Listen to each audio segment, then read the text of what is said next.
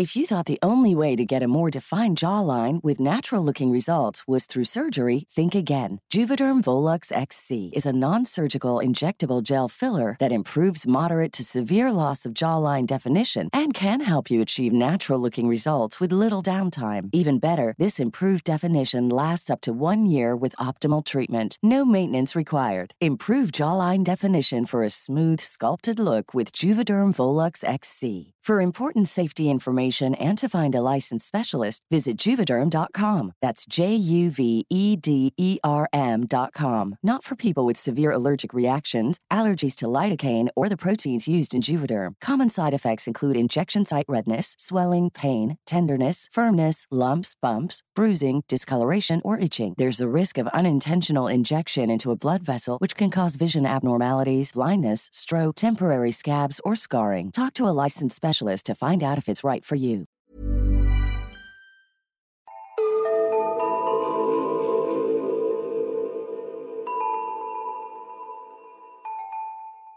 Hej och välkomna till Nära ögat, en true crime-podd för mesar. Mitt namn är Alexandra Kensdottir.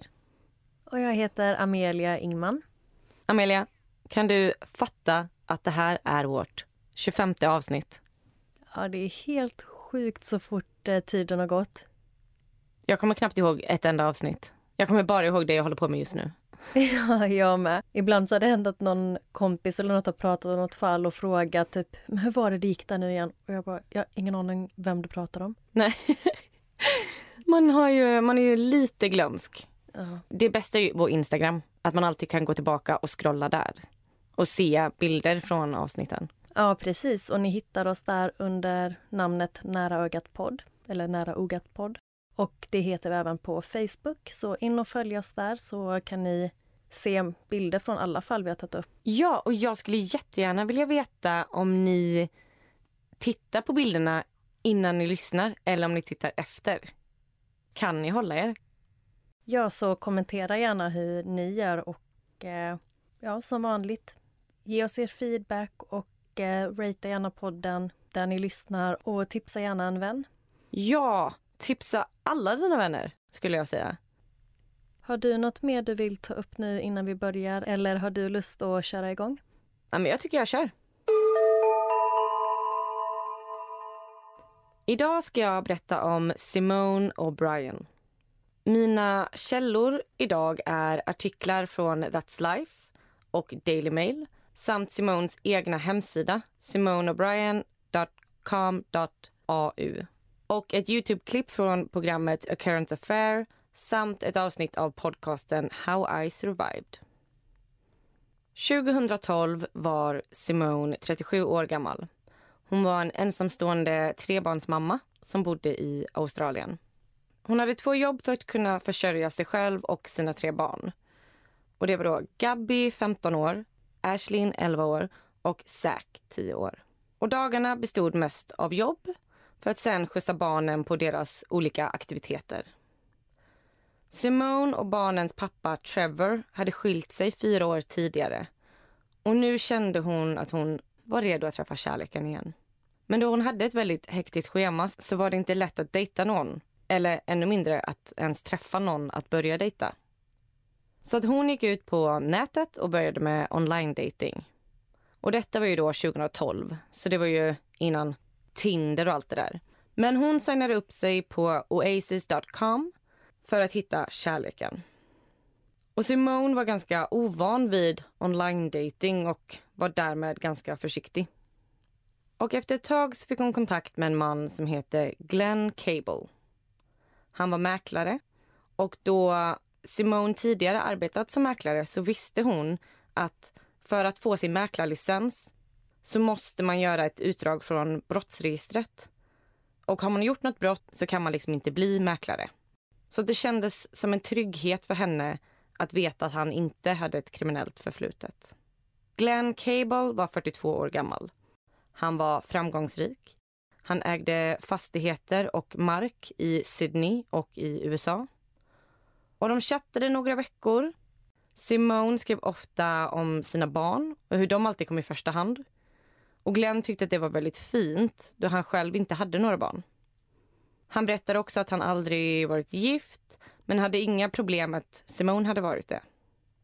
Sen så gick det här över i att de började prata i telefon och till slut i april 2012 så bestämde de sig för att träffas på riktigt. Och Glenn hade frågat några gånger om de skulle ses men det hade aldrig klaffat med Simones hektiska schema. Men nu skulle det äntligen bli av. Glenn hade med sig blommor på första dejten. Och de klickade jättesnabbt och hade en fantastisk kväll tillsammans. De fortsatte dejta och Glenn var supergullig. Han fick träffa Simones barn och kom väldigt bra överens med Simones son Zack. Glenn brukade köpa glass åt honom efter skolan eller ta med honom ut på sin jetski. Och Simone var så glad över att hon äntligen träffat en kille som inte bara var fantastisk mot henne utan även mot hennes barn.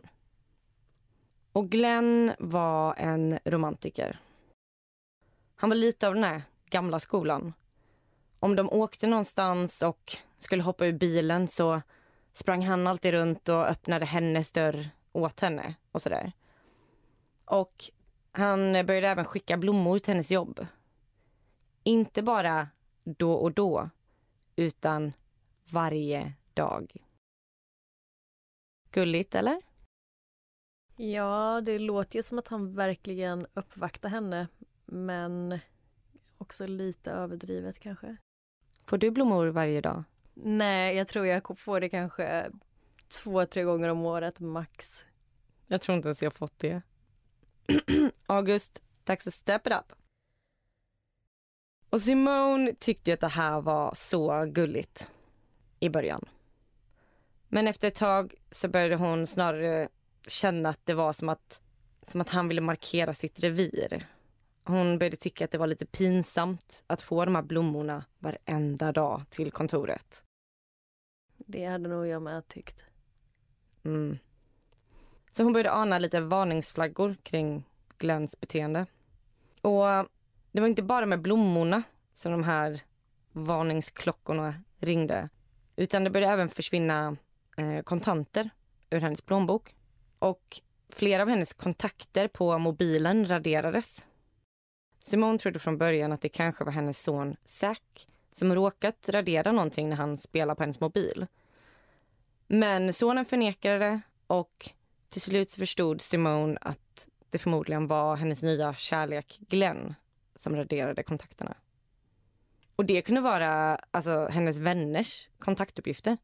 Det var liksom inte bara killar utan även tjejer. Så det var som att han inte riktigt ville att hon skulle ha någon kontakt med utomstående. Och Glenn började bli svartsjuk på Simone. Och han uttryckte bland annat att han tyckte att hon spenderade för mycket tid med sina barn. En annan grej som var lite konstig det var att Glenn brukade berätta om liksom, hans förmögenhet och hur mycket pengar han hade och att han hade finansiella rådgivare som hjälpte honom placera sina pengar. Men ändå så var det Simone som fick betala för allt. Och Simone hade nu fått en ganska dålig känsla och ville avsluta förhållandet. Och hon berättar då om sina planer för sina barn och hennes två döttrar tyckte att det var bra men hennes son Zack blev superledsen och ville såklart att hans mamma skulle fortsätta träffa roliga, härliga Glenn som låter honom åka jetski och äta glass. Och här finns det lite olika uppgifter. I en artikel så står det att Simone inte hade hjärta att lämna Glenn på grund av sin son i och med att Zack tyckte om Glenn så mycket. Och enligt en annan källa så gjorde hon slut med Glenn men han tjatade och tjatade och till slut så tog hon tillbaka honom. Och hur som helst så fortsatte de i alla fall att vara tillsammans.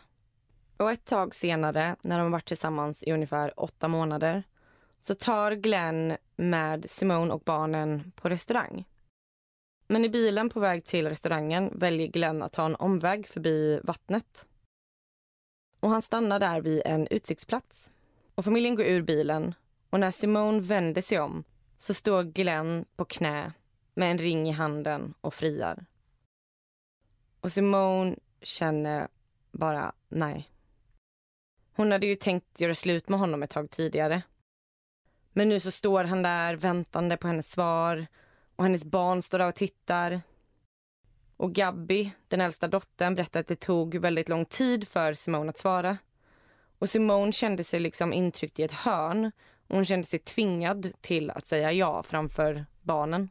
Så det är det hon gör. Och sen åker de till restaurangen och firar. Men det enda hon känner är bara att hon inte vill gifta sig med Glenn. Och att det här ger henne bara ångest. Ringen var lite för stor så de lämnade in ringen för att fixa storleken på den. Så att då slipper Simone ha på sig den. Och det gör henne så lättad. För det gör att hon slipper berätta för folk att hon har förlovat sig. Och Glenn fortsätter ju då att skicka blommor till hennes kontor varje dag. Och Glenn flyttar också in till Simone och barnen. Och han säger att han är intresserad av att köpa ett nytt hem till dem och liksom pratar jättemycket om det här nya hemmet. Men efter ett tag så får hon reda på att han har försökt förfalska en check på en deposition till det här huset och att han hade ändrat en check där det stod 5 dollar till 45 000 dollar. Hon var så trött på hans lögner. Så att en dag så ringer hon honom och säger att hon inte orkar mer, att de inte ska träffas mer. Och det dröjer inte många minuter förrän Glenn har åkt hem till dem. Simons döttrar var hemma. De var i köket och lagade mat. Så när Glenn frågar om Simone vill gå in i sovrummet och prata om det här så säger hon ja. Så de stänger dörren om sig för att kunna prata privat. Och Glenn ber Simone om att ta tillbaka honom. Han ber och bönar men hon säger att hon inte vill och att hon inte har tid för ett förhållande. Hon måste fokusera på sina jobb och sina barn. Sen vet hon inte riktigt hur hon hamnar på golvet. Men hon hamnar på golvet och från ingenstans tar han fram ett baseballträ. Och nu blir det ganska otäckt. Så spola fram några minuter om ni är känsliga. Glenn tar sats och slår första slaget. Simone hinner precis slänga upp sin arm framför ansiktet. Och baseballträet träffar hennes arm så att benet bryts och benpipan trycks ut genom huden. Men på grund av allt adrenalin så känner hon ingen smärta just då. Han slår henne tre, fyra gånger till på samma arm. Och Simone bara skriker. Döttrarna Gabby och Ashlyn springer in och försöker stoppa honom. Och Han börjar hota dem med baseballträt. Men han slår dem aldrig. De flyr från honom och ringer polisen och springer sen ut på gatan och skriker Hjälp, han dödar vår mamma. Och två grannar, Julius och Donny, springer in i huset. Under tiden fortsätter Glenn att misshandla Simone med baseballträt. Han slår henne mellan 45 och 50 gånger på höger sida av huvudet innan Julius och Donny kommer in i rummet. De tvingar Glenn att släppa baseballträet. Och sen tar de ut honom i huset och tvingar ner honom på marken och håller fast honom tills polisen kommer. Karin, en annan granne, springer nu in till Simone. Karin berättar att det inte går att se att det är Simone. Hennes huvud är så sönderslaget. Hon tar en handduk och virar runt Simones huvud för att försöka stoppa blödningen. Och när hon gör det så bara känner hon att hela Simones liksom, ansikte och skalle typ bara är mos. Så hon höll på riktigt ihop hennes skalle med handduken och hennes händer. Ja, detta är ganska jobbigt att lyssna på faktiskt. Mm. Så hemskt. Mm. Och Simone var under hela tiden vid medvetande och pratade med Karin under tiden de väntade på ambulans. Men hon var väldigt, väldigt förvirrad. Hon pratade om att hon var tvungen att laga mat åt barnen och så vidare. Och hennes döttrar berättar att Simone såg död ut när hon åkte in med ambulansen. Simones liv svävade i fara. Hennes skalle var krossad och hennes hjärna var blottad. När ambulansen kom så satte de Simone i en medicinsk koma. Och hon var ju som sagt väldigt skadad. Dels då den brutna armen med benpipan som stack ut. Hon hade ett krossat skallben på flera ställen med öppet sår till hjärnan. Hennes näsa, hennes ena kindben och hennes båda ögonhålor var krossade. Överkäken var krossad så hon kunde inte öppna munnen mer än två millimeter. Och hon blev blind på höger öga och förlorade sitt luktsinne. Trevor, Simones exman, skyndade till sjukhuset och han kunde inte tro sina ögon. Simones ansikte var helt förstört. Trevor och barnen fick då reda på att de skulle komma dit och säga farväl. För läkarna trodde inte att Simone skulle överleva. Men det här är ju en podd för mesar. Så såklart överlever ju Simone. Läkare fick skulptera upp hennes ansikte igen. Och de var ju också rädda för att hon skulle ha svåra hjärnskador. Man visste ju inte hur skadad hennes hjärna hade blivit.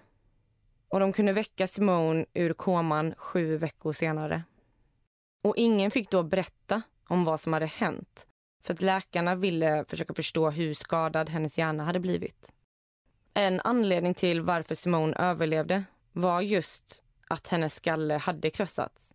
För att hennes hjärna svullnade så kraftigt och om inte skallbenet hade varit sönder så hade hjärnan liksom svullnat mot skallbenet. Och det hade förmodligen gjort att hon hade gått bort. Men nu fanns det liksom rum för hjärnan att svälla på. Och det här var ju såklart en väldigt traumatisk tid för barnen. När Simone vaknade var båda hennes döttrar där, men inte lilla Zack.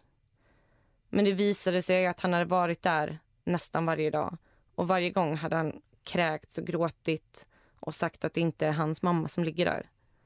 För Han hade ju varit på basketträning under tiden detta hände så att det var en väldigt stor chock för honom att hans mamma såg ut så här nu när hon var helt normal när hon lämnade av honom. Simons hjärna var så pass skadad att hon inte hade något minne av vad som hade hänt. Hon förstod inte ens att hon var skadad. Och Hon var tvungen att gå igenom en lång och svår rehabilitering för att lära sig det mesta igen. Och Det tog ungefär tio månader innan hon förstod vad som hade hänt den kvällen. Hon hörde två sjuksköterskor prata och då beskrev ena sköterskan Simone och berättade för den andra sköterskan då att Simone var... Det är hon som har blivit misshandlad med baseballträ. Men minns hon att hon haft en relation med Glenn? Ja, det tror jag. Men hon minns liksom ingenting. Hon var liksom så pass borta när hon vaknade så att hon trodde att hon skulle... När några kompisar till henne kom dit och pratade om att de skulle spela någon basketmatch så trodde hon att hon skulle vara med på matchen. Hon kunde liksom inte förstå att hon låg på sjukhus och att hon inte kan vara med och spela basket. Så jag tror att hon var alltså, jätteförvirrad under den här tiden. Simone fick spendera över ett år på sjukhus. Och hon började sakta få tillbaka minnet och hon fick genomgå över 50 operationer. Och nu är liksom hennes ansikte och skalle är liksom fylld med titaniumskruvar och plattor för att hålla ihop allt. Glenn, som då tidigare sagt att han aldrig hade varit gift eller hade några barn. Ja, det visade sig att han hade varit gift två gånger tidigare och att han hade tre barn. Och han ägde ju såklart inte heller några fastigheter eller någon mark, varken i Sydney eller i USA. Och det visade sig också att det här baseballträet som han trollade fram, det hade han tidigare planterat i Simons sovrum. Så han hade liksom inte med sig det den dagen han kom dit utan han hade gömt det där. Hade han gömt det för att han planerade att attackera henne eller hade han någon förklaring kring varför? Jag kunde inte hitta någon förklaring. Men eh, mm, det är ju konstigt att han skulle gömma ett baseballträ i hennes rum utan att berätta det för henne. Det känns ju uppenbart att han planerat detta. Men samtidigt så hade jag inte blivit chockad om han hade sagt att det var för att ha till självförsvar eller nåt sånt. Mm. Men då borde man ju ha sagt det till Simone. Bara, ah, här är ett baseballträ om någon kommer in. Mm. Så att, ja. Men Glenn Cable arresterades och dömdes för mordförsök. Och han fick 15 år i fängelse. Simone är 44 år idag och hon måste fortfarande besöka sjukhus då och då. Men hon strävar hela tiden efter att få ett så pass normalt liv som möjligt. Hon tog precis om sitt körkort, vilket var en stor bedrift för henne. Och hon är väldigt positiv. Och det som är så himla fint i den här historien det är att Simone och hennes exman Trevor blev kära igen. Under allt det här kaoset så insåg de hur mycket de faktiskt älskar varandra och att de vill leva tillsammans. Så att idag har de faktiskt gift om sig. Och då var det hennes son Zack som gick med henne ner för altaret. Fint. Jag kommenterar min egen historia. Ja, men jättegulligt. Så fint. Det finns en bild på det. Jag ska lägga ut det. Jättegulligt. Idag jobbar Simone med att prata om våld i nära relationer. Och hon vill sprida att man inte är ensam och att det finns hjälp. Och att det är väldigt svårt att komma ur förhållandet, men du måste. Han kommer inte ändras. Något litet kan eskalera väldigt fort. Och hon vill sprida sin historia för att dela den här berättelsen. Hon vill nå fler människor som kan vara fast i ett dåligt förhållande. Och hon säger om hon bara kan hjälpa en enda person genom att dela sin historia så är allt värt det. Och med tanke på det som har hänt i Sverige de senaste veckorna så känns detta mer aktuellt än någonsin. Och det finns vissa beteendemönster som kan tyda på att en person är eller kan bli våldsam. Say hello to a new era of mental health care. Cerebral is here to help you achieve your mental wellness goals with professional therapy and medication management support. 100% online. You'll experience the all new Cerebral Way, an innovative approach to mental wellness designed around you. You'll get a personalized treatment plan from a therapist, prescriber, or both in a safe and judgment free space. Your cerebral therapist or prescriber will outline a customized plan with clear milestones along the way so you can get to feeling your best. With Cerebral, you're not alone in your mental health journey. We're here to empower you to live a fulfilling life. So take that first step towards a brighter future and sign up today at cerebral.com slash podcast and use code ACasts to get 15% off your first month. Offer only valid on monthly plans. Other exclusions may apply. Offer ends July 31st, 2024. See site for details. Hey, I'm Ryan Reynolds. Recently, I asked Mint Mobile's legal team if big wireless companies are allowed to raise prices due to inflation. They said yes. And then when I asked if raising prices technically violates those onerous two year contracts, they said, What the f are you talking about, you insane Hollywood ass? So to recap, we're cutting the price of Mint Unlimited from $30 a month to just $15 a month. Give it a try at mintmobile.com slash switch. $45 upfront for three months plus taxes and fees. Promo rate for new customers for limited time. Unlimited more than 40 gigabytes per month. Slows. Full terms at mintmobile.com. Och här är några varningssignaler som sajten Tillsammans mot våld listar. Personen kan ha ett ombytligt humör och lätt bli våldsam och aggressiv. Vara svartsjuk.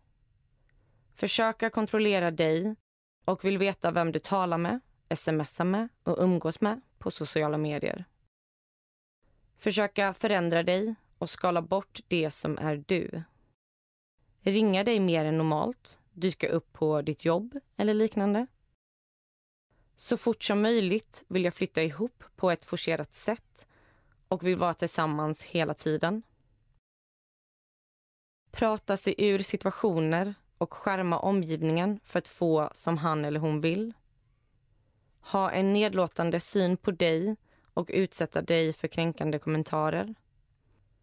Få dig att känna dig ointelligent, knäpp eller dålig.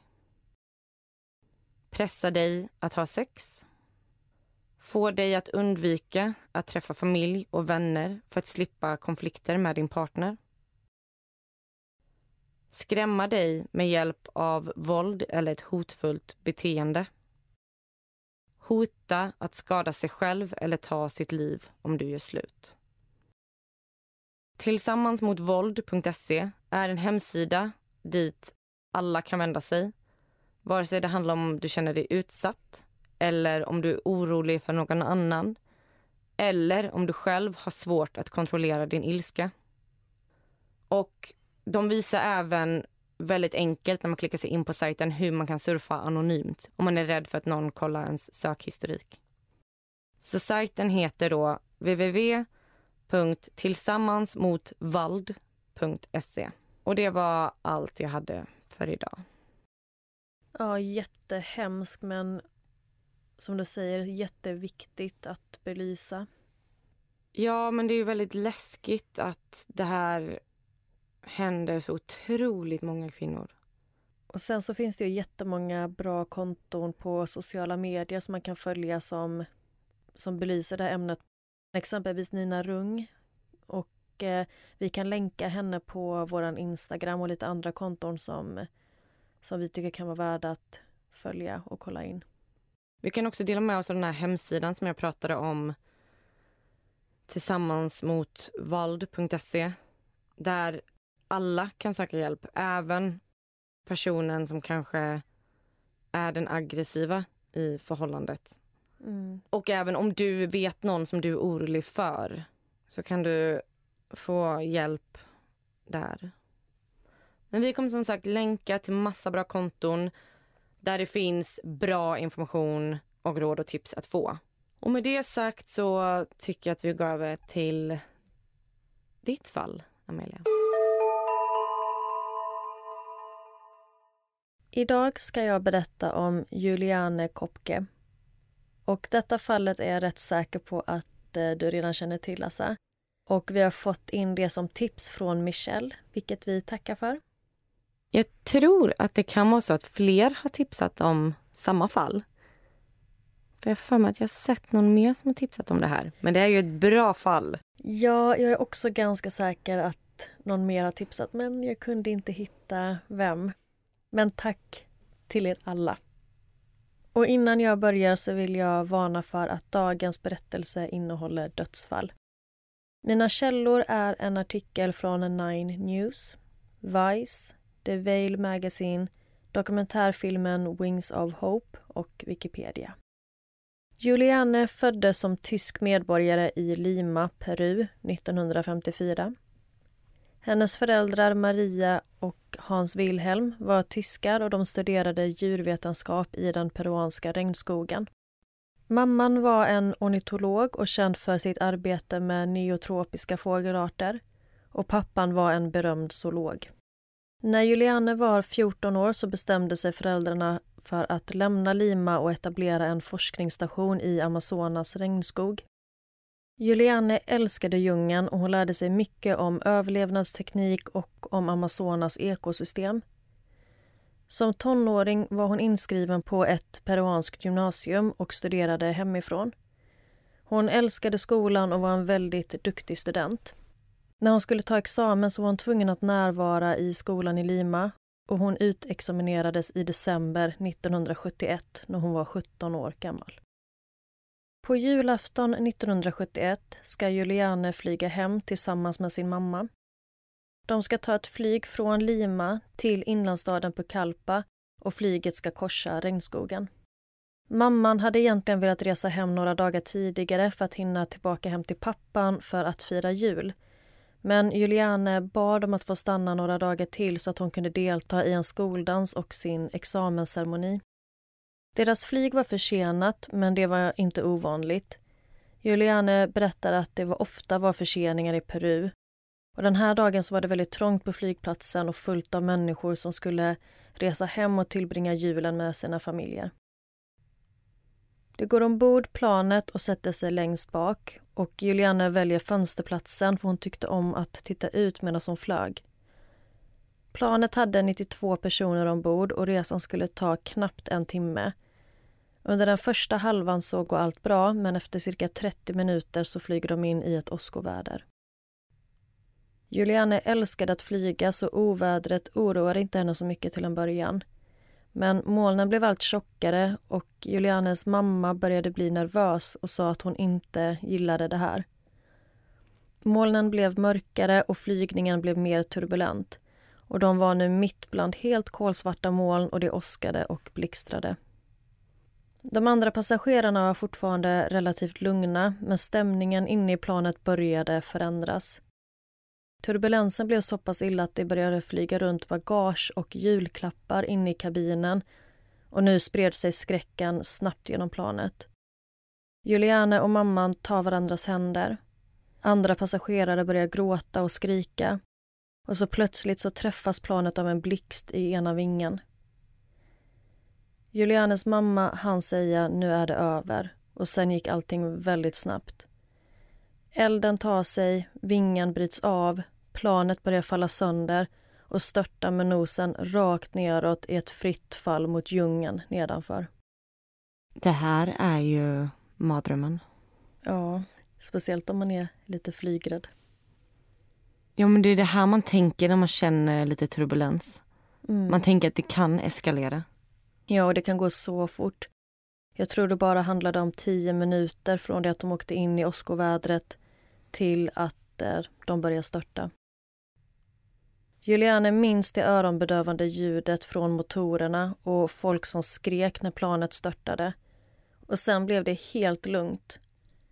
Det var helt otroligt tyst jämfört med bullret precis innan och nu kunde hon bara höra vinden i sina öron. Hon satt fortfarande fast i sitt säte men mamman som hade suttit jämte henne och mannen som satt längst ut vid gången var båda borta. De hade lossats från sina platser men sätesraden satt fortfarande ihop när Juliane störtade neråt. Hon såg skogen under sig komma närmare och sen blev allting svart och hon förlorade medvetandet. Hon föll närmare tre kilometer och landade på marken i Amazonas djungel. Flygkraschen hände runt klockan 13.30 den 24 december och Juliane vaknar upp morgonen efter. Hennes klocka fungerar fortfarande och hon kan se att den är runt nio på morgonen. Hon minns i stort sett ingenting av själva kraschen. Hon vet inte ifall hon var medvetslös eller ifall hon har förträngt det. Men allt gick väldigt snabbt. Det tog bara några sekunder. Hon minns säkerhetsbältet som tryckte mot magen och att hon var upp och ner, men det var i stort sett allt. Hon ligger på marken under sätena och var inte längre fastspänd. Förmodligen hade hon redan vaknat någon gång tidigare utan att hon minns det. För hon är helt säker på att hon var fastspänd när hon föll från planet. Men nu var bältet uppknäppt. Och det hade regnat under natten och det var precis som att hon hade krypit under sätena för att söka skydd mot regnet. I efterhand har man spekulerat i att sätesraden kan ha saktat ner hennes fall tillräckligt mycket så att hon kunde överleva. Det lindrade sannolikt också smällen hon träffade marken och när hon föll genom trädkronorna så var det fullt med lianer som kanske också hade bromsat fallet. Men hon var väldigt skadad. Hennes högra nyckelben var brutet och hon hade ansträngda ryggkotor i nacken, en spricka i skenbenet, ett djupt skärsår på vänstra vaden, ett skärsår i armen och ett sönderrivet korsband. Hon kunde nästan inte se något alls. Det vänstra ögat var helt igensvullet och det högra kunde hon knappt öppna.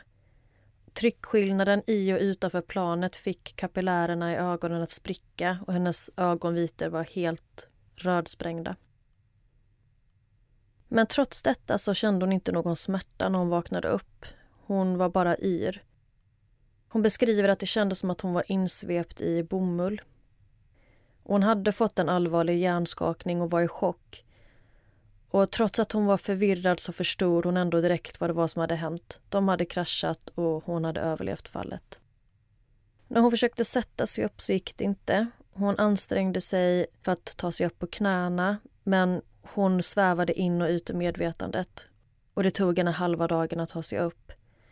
Hon var väldigt orolig för vad som hade hänt sin mamma, mer än vad hon var för sin egen skull. Och hon började krypa runt och ropa och leta efter henne. Juliana hade tappat sina glasögon, sin ena sko, hon hade bara en sandal på sig och hon var klädd i en tunn minikjol. Och hon kröp runt och letade men hon kunde inte hitta sin mamma någonstans.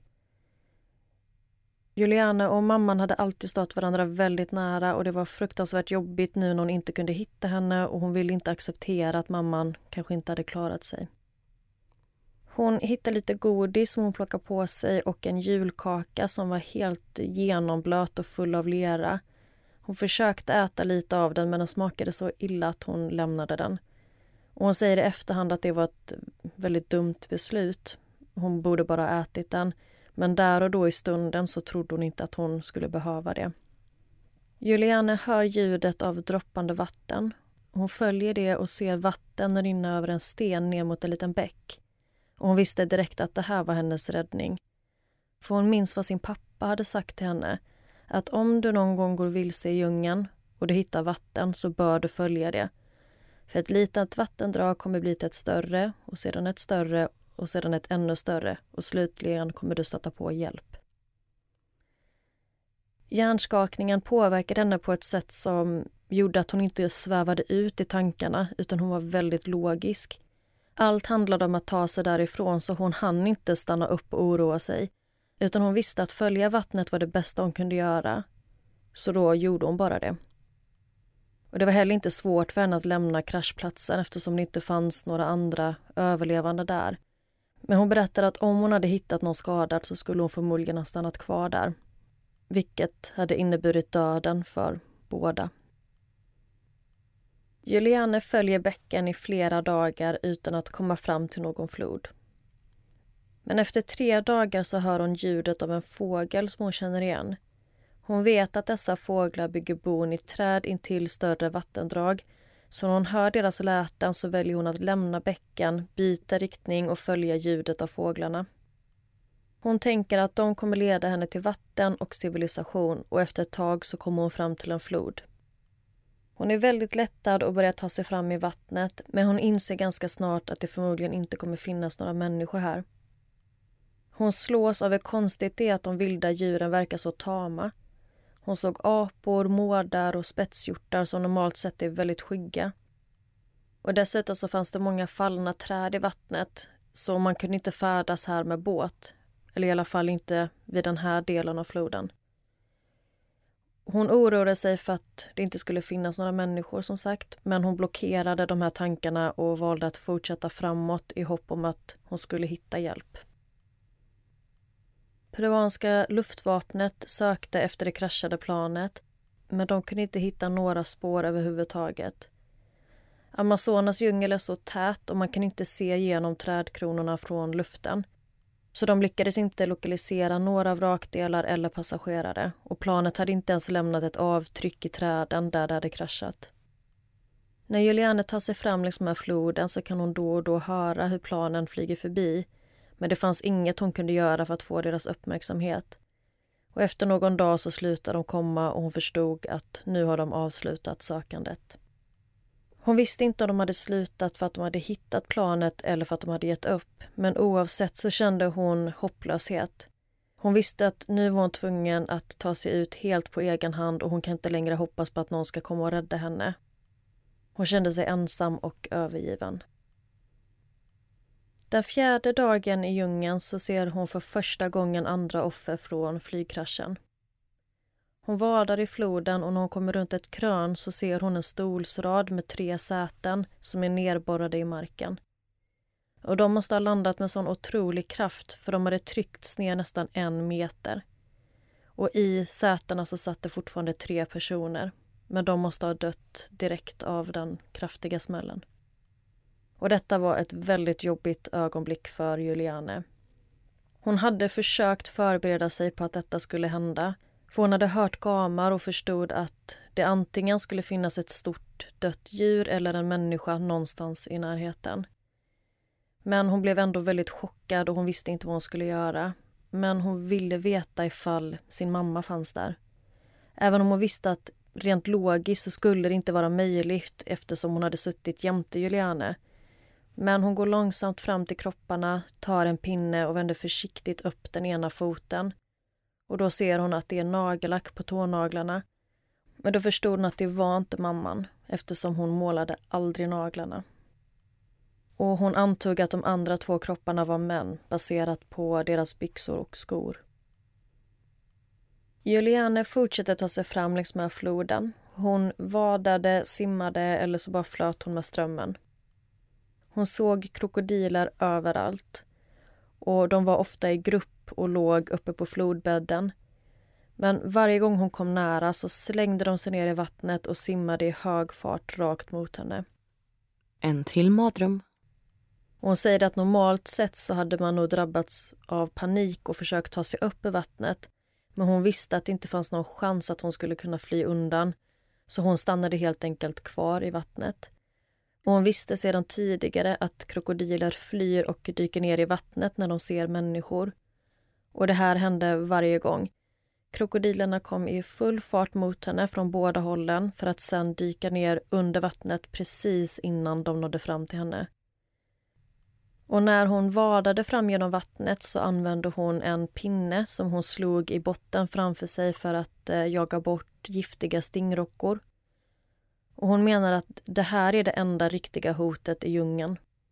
Stingrockor är mycket farligare än giftiga ormar, tarantellas eller pantrar som man kanske vanligtvis är rädd för. När hon skulle sova så försökte hon alltid hitta skydd innan det blev mörkt och hon sov alltid på platser där hon kunde skydda ryggen. Till exempel ett stort träd eller en sluttning så att inte något skulle kunna smyga upp bakifrån. Och hon brukade täcka kroppen med stora löv. När det regnade så var vattnet iskallt och det kändes som stickande nålar. Och ibland kunde det regna hela nätterna. Och då var inte löven till någon hjälp utan hon låg bara vaken och darrade tills det blev morgon igen. Men de nätterna när det inte regnade så kom myggen fram. Och det var nästan ännu värre. Hon säger att de åt henne levande och hon kunde inte hålla dem borta för hon hade ingenting att skydda sig med. Juliane har inga som helst verktyg med sig eller någonting som hon kan använda för att fånga mat, göra upp eld eller bygga kojor och skydd. Men hon känner heller ingen hunger eller svält trots att hon knappt åt något. Hon hade bara haft det där godiset med sig som hon hittade på kraschplatsen. Däremot så kunde hon dricka vatten från floden. Och hon var som sagt ganska skadad efter kraschen men det var precis som att hon blockerade skadorna och smärtan både fysiskt och psykiskt. Men skadorna och bristen på mat oroade inte henne alls. Det enda hon kände oro för var det lilla såret i ena överarmen. Det var inget stort eller allvarligt skärsår men det hade krypit in flugor och lagt ägg i det. Det hade ätit och borrat sig ner ganska djupt och hon kunde se in i såret att det hade kläckts ägg och att det nu var massa larver där inne som kröp runt. Nej men alltså, usch. Ja, och detta skrämde Juliane väldigt mycket. Hon var rädd för att få blodförgiftning och eventuellt förlora armen. Så hon bestämde sig för att försöka få ut äggen och larverna. Åh oh, förlåt. Varning tack. förlåt. Varning nu för äckelmagade slash känsliga. Alltså sånt här är värre för mig än hemska detaljer. Alltså, Nej. Alltså äckliga detaljer. Baseballträt är värre för mig. Hon bestämmer sig för att försöka få ut äggen och larverna. Och hon har en sån här ring på sig som man kan böja upp eller vet, vika upp. Så hon tar den och försöker gröpa ut. Men såret är för djupt så det går inte. Så hon testade med en pinne istället. Men det funkade inte heller. Vissa dagar var Juliane helt apatisk och låg bara stilla i vattnet och flöt fram. Och nu är det den tionde dagen sedan kraschen. Hon sätter sig i sanden på flodbädden och känner sig helt utmattad och är väldigt svag. Hennes klocka har slutat fungera så nu behöver hon vara mer uppmärksam på solen.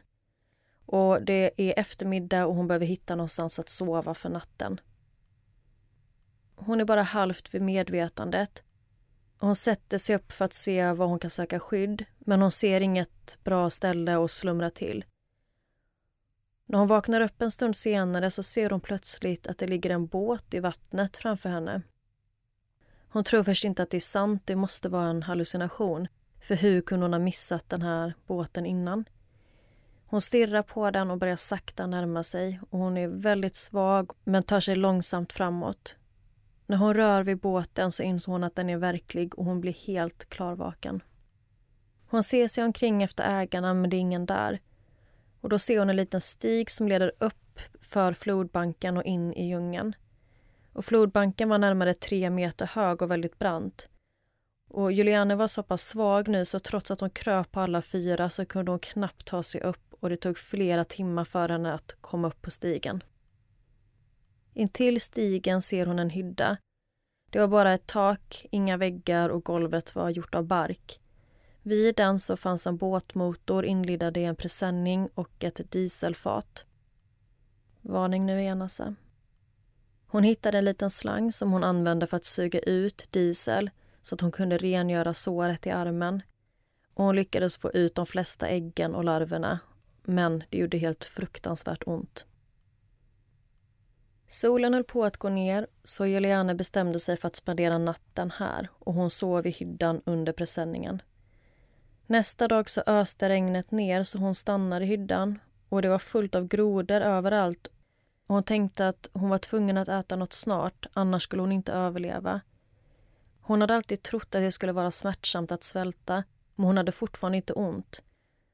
Hon visste bara att hon borde äta. Men hon var väldigt svag och apatisk och orkade knappt bry sig, men hon försökte ändå fånga de här grodorna. Men som tur var så var hon alldeles för långsam för att få tag på dem, för de var tydligen väldigt giftiga. Och hade hon ätit en så hade hon förmodligen inte klarat sig. När det slutade regna så visste hon att hon borde fortsätta gå vidare. Men hon har ingen ork eller viljestyrka kvar. Så hon bestämmer sig för att det är lika bra att bara stanna här i hyddan en natt till. Och i samma sekund som hon fattar det beslutet så hör hon röster. Hon kunde först inte tro det, men tre personer kommer ut från djungeln. När de såg henne så var de först väldigt skrämda. Hennes ögon var fortfarande blodsprängda trots att det hade gått elva dagar. Men Juliane pratade flytande spanska och kunde berätta för dem vem hon var och vad som hade hänt. Och de hade hört talas om flygkraschen på radion. De gav henne mat och tog hand om hennes sår. Men det var så pass sent på dagen så de valde att stanna och spendera ytterligare en natt i hyddan. Dagen efter det så tar de med Juliane i deras båt och åker ner längs med floden. På eftermiddagen så kommer de fram till en liten stad och de tar henne till det lokala sjukhuset. Dagen efter så erbjuder en pilot att flyga Juliane till sjukhuset i Pucallpa. Staden som Juliane och mamman skulle flyga till. De åker dit i ett litet plan och även om det var en kort flygning på bara cirka 15 minuter så kändes det inte alls bra för Juliane. Men dagen efter hon kommit fram till sjukhuset så får hon äntligen återförenas med sin pappa. Han hade varit helt förstörd sedan kraschen och i deras första möte så kunde de knappt prata, de bara höll om varandra. Med hjälp av Julianes beskrivningar så kunde man lokalisera nedslagsplatsen och vrakdelarna från planet. Men det tog ytterligare ett tag att hitta de omkomnas kroppar och Juliane var den enda överlevande bland de 92 personerna ombord på planet. Den 12 januari 1972 hittades Julianes mammas kropp. Och de fick veta i efterhand att mamman också hade överlevt kraschen men skadades så pass svårt att hon inte kunde röra på sig. Hon dog flera dagar senare. Och Juliane säger att hon knappt klarar av att tänka på hur fruktansvärda de här dagarna måste varit för sin mamma. Peruanska utredare fann att kraschen orsakades av avsiktlig flygning i farliga väderförhållanden vilket kan ha berott på det höga trycket under julhelgen och att man valde att behålla sina tajta scheman trots de farliga väderförhållandena. De fick också veta i efterhand att den typen av plan som de flygit med, Lanza flight 508, inte var konstruerade för att flyga i sån kraftig turbulens. Vingarna är nämligen för styva. Efter att Juliane återfanns så intervjuades hon konstant och förhördes både av flygvapnet och polisen. Pappan sålde snabbt de exklusiva rättigheterna för berättelsen till den tyska tidningen Stern och hon var tvungen att ge dem intervjuer. Hon berättade att det var en tuff period och hon kunde inte hantera den plötsliga berömmelsen. Hon blev känd över en natt och alla visste vem hon var. Hon fick brev från hela världen, vilket hon tyckte både var rörande men samtidigt förstod hon inte varför folk ville skriva till henne. Juliane flyttade till Tyskland där hon återhämtade sig helt efter sina skador. Precis som sina föräldrar studerade hon biologi vid Kiels universitet och tog examen 1980. Hon doktorerade vid Münchens universitet och återvände till Peru för att forska inom däggdjur med inriktning på fladdermöss. 2011 gav hon ut sin prisbelönta självbiografi som heter När jag föll ner från himlen. Men hon säger att hon haft väldigt svårt att återhämta sig från traumat efter kraschen. Hon hade mardrömmar i flera år och kände såklart en väldigt stor sorg efter sin mammas död och även de andra som miste livet i kraschen. Och Juliane berättar att tanken kring varför hon var den enda överlevande hemsöker henne och kommer förmodligen alltid att göra det. 1998 regisserade Werner Herzog dokumentärfilmen Wings of Hope som berättar historien om Juliane. Han inspirerades till att göra den här filmen eftersom han själv nätt och jämnt undvikit att ta samma flyg. Han hade varit på jobbresa i Lima och hans biljett blev avbokad på grund av en sista minuten-ändring i resplanen. I dokumentären besöker Herman och Juliane platserna där planet kraschade och vägen hon tog sig ut ur djungeln. Och de upptäckte flera av planets vrakdelar och sen följde de floden där hon tog sig fram i tio dagar och de besöker även den lilla byn där en av männen som räddade henne bor. Juliane berättar att det kändes väldigt konstigt att återvända till kraschplatsen. Allt var igenvuxet och det var tät skog och de var tvungna att göra stigar fram till de olika vrakdelarna som fortfarande låg kvar på exakt samma platser som där det kraschade. Och när hon kom dit så var hon ganska frånkopplad. Men Juliane berättade också att hon lärde sig väldigt mycket av att ställa upp i den här dokumentären och att återvända till platsen. Hon lärde sig saker som kompletterade hennes minnen och det hjälpte henne psykiskt att få berätta hela sin historia. Och hon beskriver den här upplevelsen som en sorts terapi för henne. Att få se de här vrakdelarna var som att få ett avslut för henne och det symboliserade att allt detta är nu över. Och det var berättelsen om Juliane Kopke. Ja, det är ju verkligen en sjuk historia. Ja. Det är väldigt svårt att förstå hur hon överlevde det här fallet på tre kilometer. Nej, men och sen de här dagarna i djungeln. Speciellt eftersom hon knappt åt något på de här elva dagarna. Mm. Den enda information jag kunde hitta var att hon hade tagit med det här godiset men utöver det så var det precis som att hon klarade sig på att dricka vatten enbart. Sjukt. Och det som är så hemskt med såna här fall är ju att de som överlever ofta sen lider väldigt mycket av survival guilt. Ja, och Juliane tar också upp det att det här hände ju 1971 och hon fick ju inte någon som helst psykologisk hjälp med att hantera det här traumat efter olyckan. Och numera skulle man ju få det direkt men då var det annorlunda. Och Juliane menar att inställningen då var att om inte hon kan hantera det på egen hand så är det hennes problem. Det var liksom inte flygbolagets problem längre? Ja, men också mer mentalt, att man pratar inte om psykisk ohälsa och typ hur man bearbetar trauman och hur man kanske kan må dåligt av en sån upplevelse och behöva, behöva stöd på det sättet. Utan det var mer så att om du mår dåligt så är det upp till dig.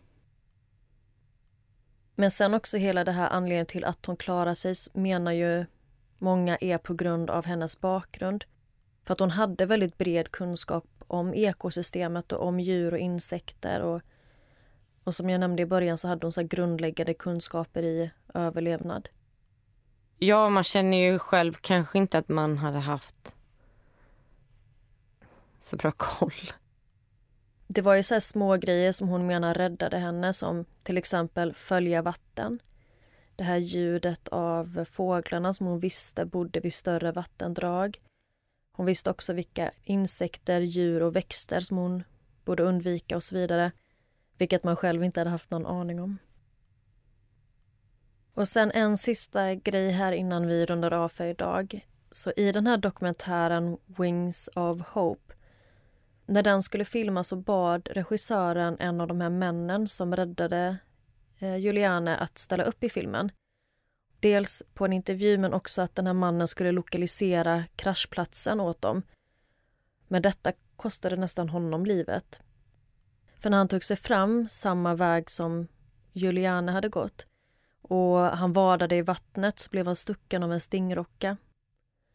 Och han klarade inte av att ta sig fram efter det och blev liggandes intill floden i tre till fyra dagar innan en båt passerade.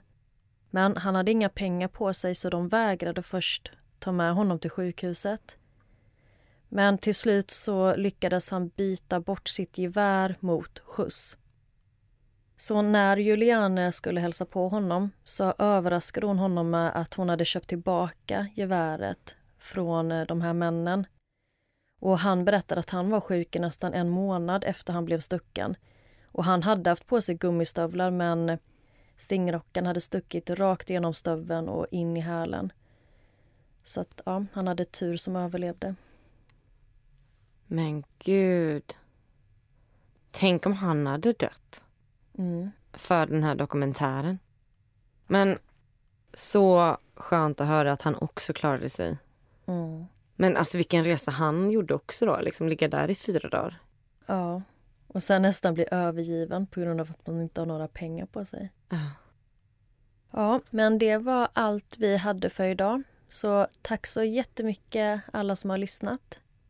In och kika på vår Instagram, vår Facebook, in och ratea, kommentera. Och så hörs vi igen i avsnitt 26. Och glöm inte tipsa en vän om våran podd. Alla dina vänner. Vi hörs. Puss puss! Puss hej!